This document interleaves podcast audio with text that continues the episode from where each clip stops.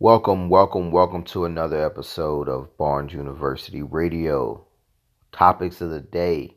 We're going to be talking about Coach of the Year candidates and the narratives that have been surrounded with this Tennessee Titans team in general, and obviously how it applies to a Coach of the Year candidate in Mike Vrabel. We're going to be talking about a blog post and article that I'm going to be releasing on Saturday, January eighth, twenty twenty-two. It's going to include the two thousand twenty-two quarterback class. I have them ranked. I have their pro comparisons. You guys are going to love it. We're going to talk briefly about that um, and kind of kind of give, you know, uh, synopsises of each quarterback in my top five at least. Um, so we're going to start it off with the Coach of the Year candidates. Um, I'm not going to go past two or three guys because it's really not even worth it at this point. Um, off the top of my head, I know that Matt LaFleur is um, someone that is highly respected around the league. He has three straight years, astronomical winning um, rate. Um, then you got Zach Taylor um, there in Cincinnati. Then obviously here in this Nashville area, we're rooting for Mike Vrabel. Um, I mean, if you look at what he's done, um, injuries aside, um, he's been a coach that is a teacher. Um, he hired a staff that teach, um, that teaches their players. And I feel like that's kind of an underrated thing because, you know, I'm always going to look at things from the perspective of, of how I, you know, view football and some of the stuff that I'm passionate about. So in years past, being, you know, pretty much a Titans fan for so long, Titans supporter for so long, um, it would, It, it made me have to refine my evaluation process so much that I would have to find N F L-ready players and leave nothing up to chance because the coaching staffs that were present may or may not develop that talent. Now, John Robinson has has had, you know, an above-average tenure as the general manager of the Tennessee Titans. Um, two thousand nineteen knocked it out the park. Every other draft, you can argue it's been fifty-fifty or below. Um, but any other coach with the talent that that you know John Robinson had had been drafting, especially before you know that nineteen amazing acquisition um, run. You know, a lot of the coaches wouldn't have been able to even develop the talent or get as much as you can out of them or even collectively mask certain weaknesses. What Mike Vrabel and company have done um, is no matter who is out there, um, they have a plan in place that kind of just either masks a weakness or they've developed the talent to be, you know, serviceable. You know, take Chris Jackson, for example, one of my lowest ranked cornerbacks coming out of the twenty twenty draft. Um, but he's he's able to be serviceable. Now, will a team expose that from every now and again? Sure, but it happens at a lesser rate. Um, you look at other people like Nick Westbrook-Ikhine, and that's something that, you know, you definitely credit the scouting staff. But usually these players don't stick around in the N F L um, as long as these players have in terms or on a team um, because the turnover, like the patience for these t- these players usually run runs very thin. But, you know, even the character of these players, that, that's a shout out to the um, uh, scouting department as well. But it just seems like, you know, John Robinson can do no wrong because the coaching staff makes the decision right, if that makes sense. I know that's a it's a lot of talk.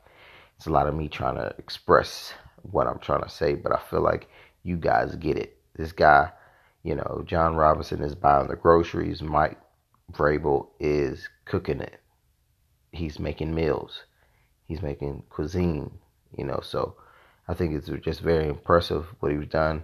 I think, you know, I'm not sure if I said this in the podcast that I created, I think two years ago, when I said that um, Mike Mike Vrabel's style um, is a style that appreciates because it is an investment. It's a seed of investment because it's not just, um, you know, fly by night, flash in the pan, um, non-sustainable um, presentation, or it's not dramatic. It's not, you know, an act. It's it's um, it's a it's a tried and true um, example of coaching because it, the foundation of it is caring. The, the the foundation of it is poised. The foundation of it is being a teacher. And over time, you start to teach, teach, teach, teach, teach, impute knowledge that you've gained over the years. And you do it in a poised, controlled, consistent manner. You start to develop a team that's, that is full of players that are very similar, rather than being a coach who is either robotic or dramatic or a character or, you know, detached. That isn't sustainable because the the kind of the homeostasis or the ecosystem of the team is too sporadic. There is no um, even keel um, approach to that team. So I, I mean, I I saw this a couple of years ago. I don't know if it was Coach of the Year. I'm not going to claim that. I don't know if I claim that, but in terms of what a lot of people are talking about current day. I've already said it. Now, this has to be said. During the hiring process, I was a big Frank Reich guy. Um, he's a great teacher as well. Now, I'm not, I don't, I'm not, I haven't went step by step into who Frank brought with him as far as his team. I know that uh, Matt Eberflus was already like kind of picked to be matched with uh, Josh McDaniels. McDaniels never came over. So it was just, you know, Reich with Eberflus, um, you know, off bat. You know, he didn't really get to pick him. But at the end of the day, I like Matt Reich. I mean, I, I like Frank Reich because for the same reason, off defensively, Mike Vrabel is who he is. Offensively, Frank Reich was that to me when just listening to him, how he teaches about the quarterback position and this, that, and the third.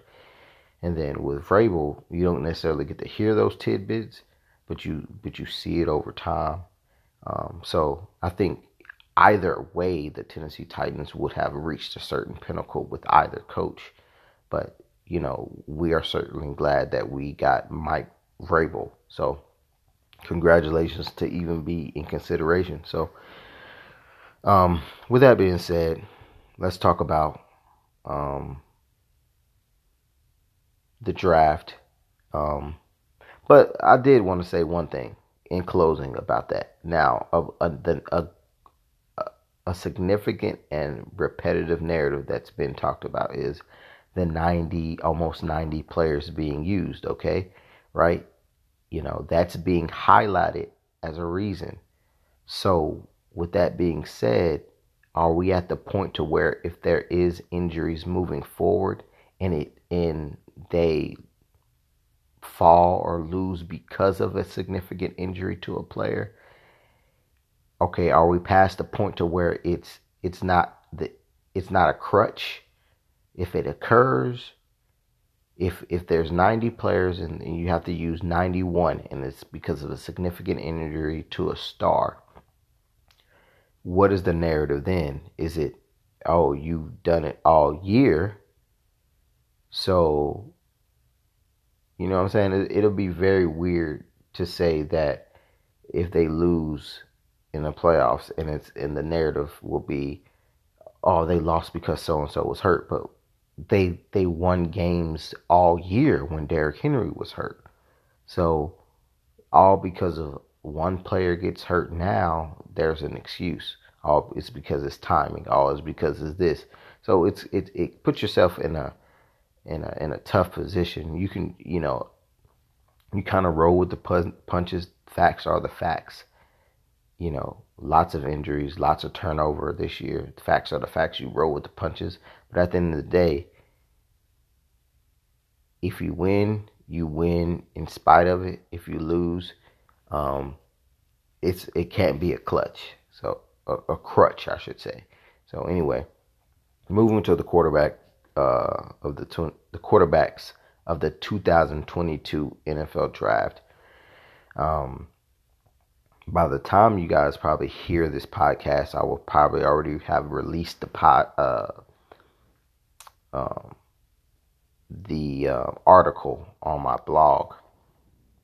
So top five quarterbacks. Malik Willis out of Liberty is one for me. Two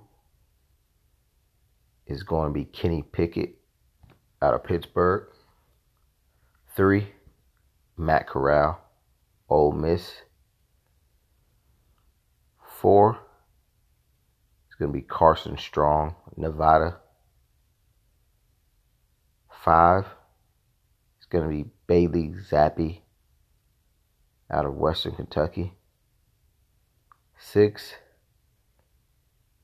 oh, y'all don't get to get six. Y'all don't get to get six. Y'all, y'all gotta, y'all gotta read the article.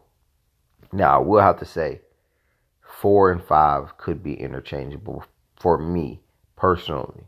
Um, so if it, you see it differently on the article or whatever, or it may be the same, don't hold me to it because, um, you know, we'll work backwards from here. I'll explain explain them backwards.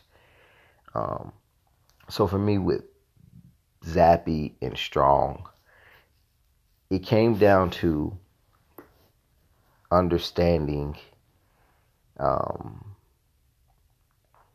talent versus overall skill set versus level of comp.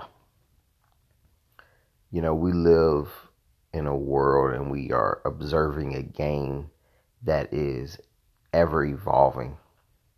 And at the quarterback position, mobility has been used um, more and more for quarterbacks um, to be able to execute with an offensive system um, just by using what God gave them, athleticism, um, allowing them to get on the edge, allowing them to, to make plays. Now, Zappe and Strong, they don't necessarily have that ability. Strong, no pun intended, has a stronger arm. But he, Zappe is a little bit more athletic and can run.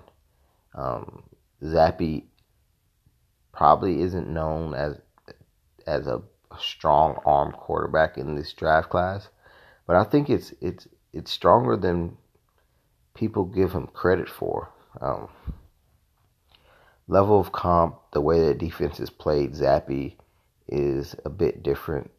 They dropped pretty much eight people in coverage. That's kind of the offense that they ran there in Western Kentucky. Um, he didn't see much pressure whatsoever.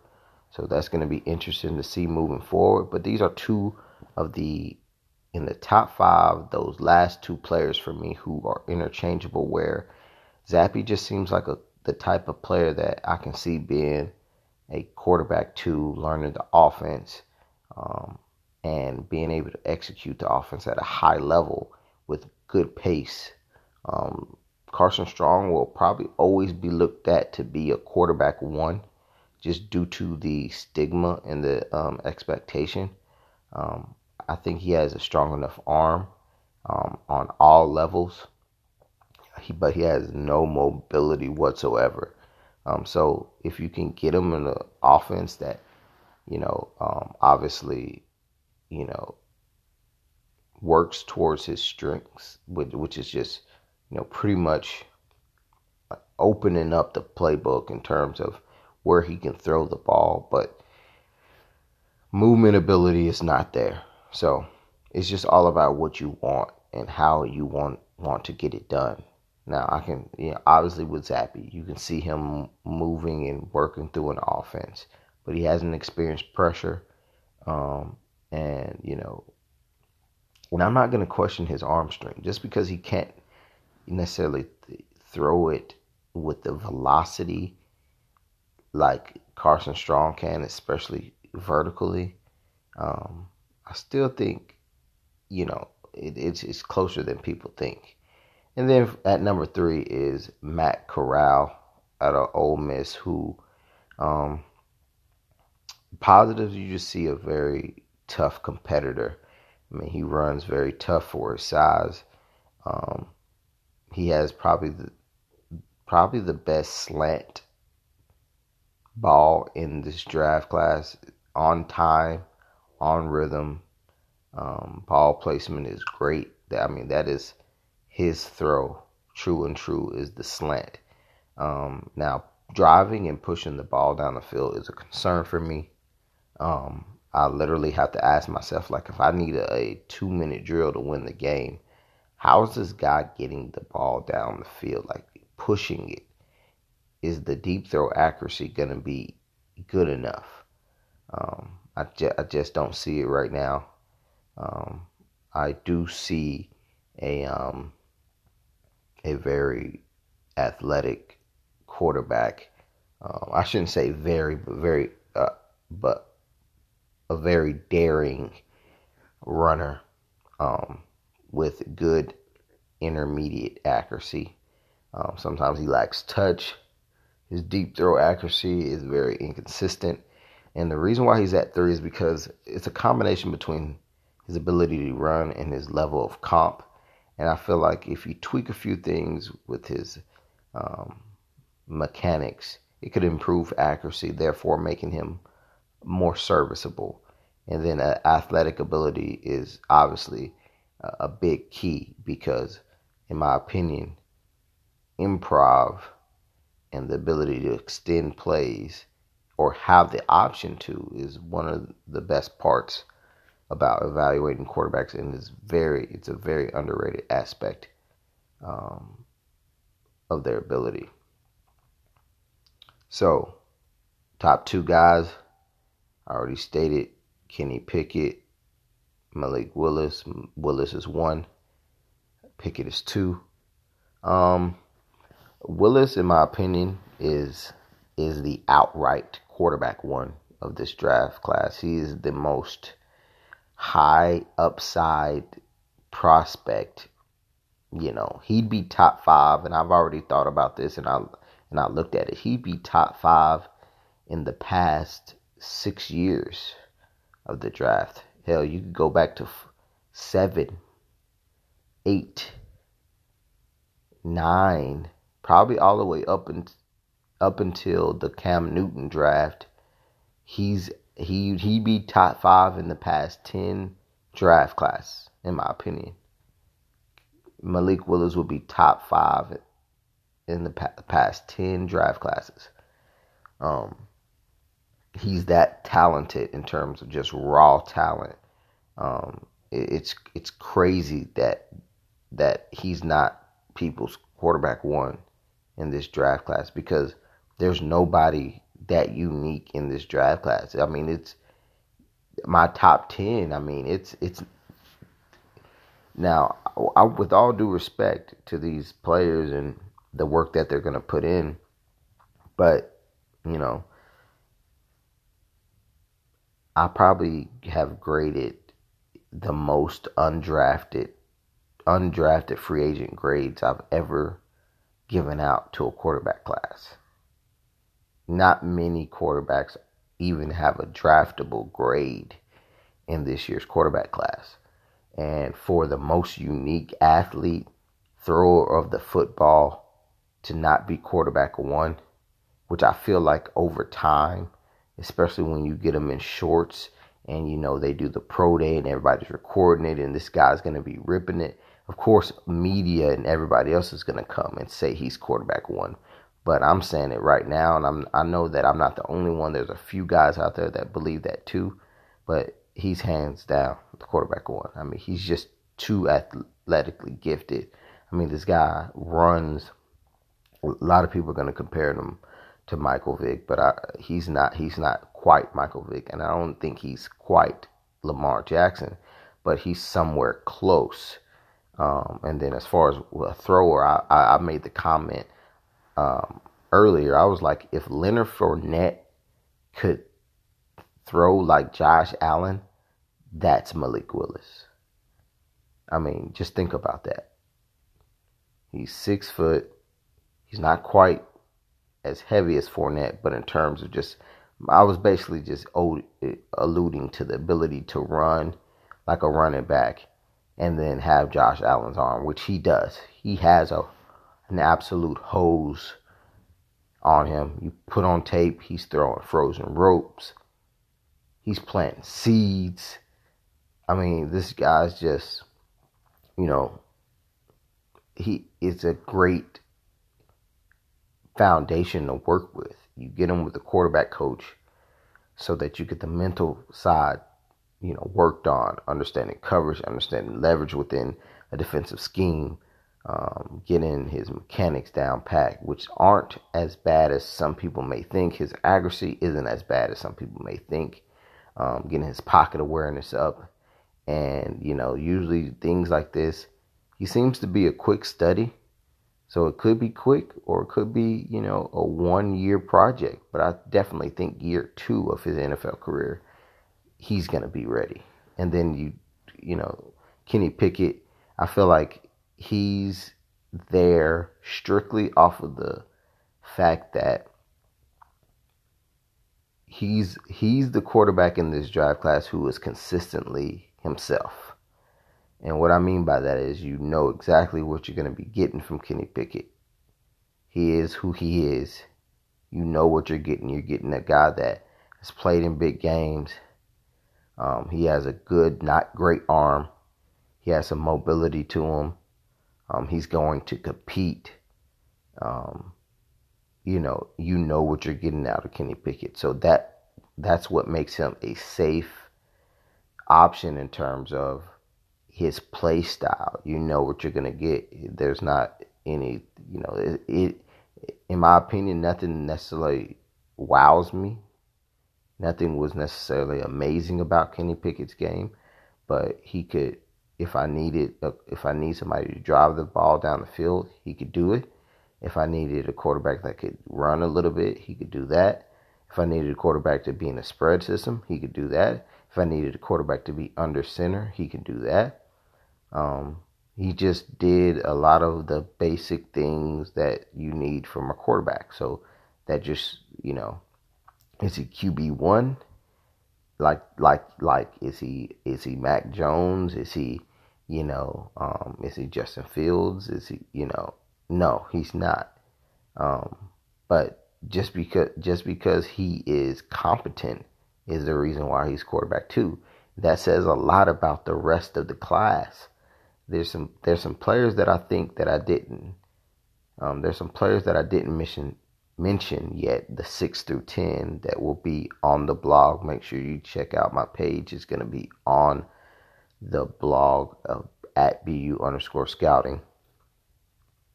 Um, on my Twitter, and then the blog is blog dot.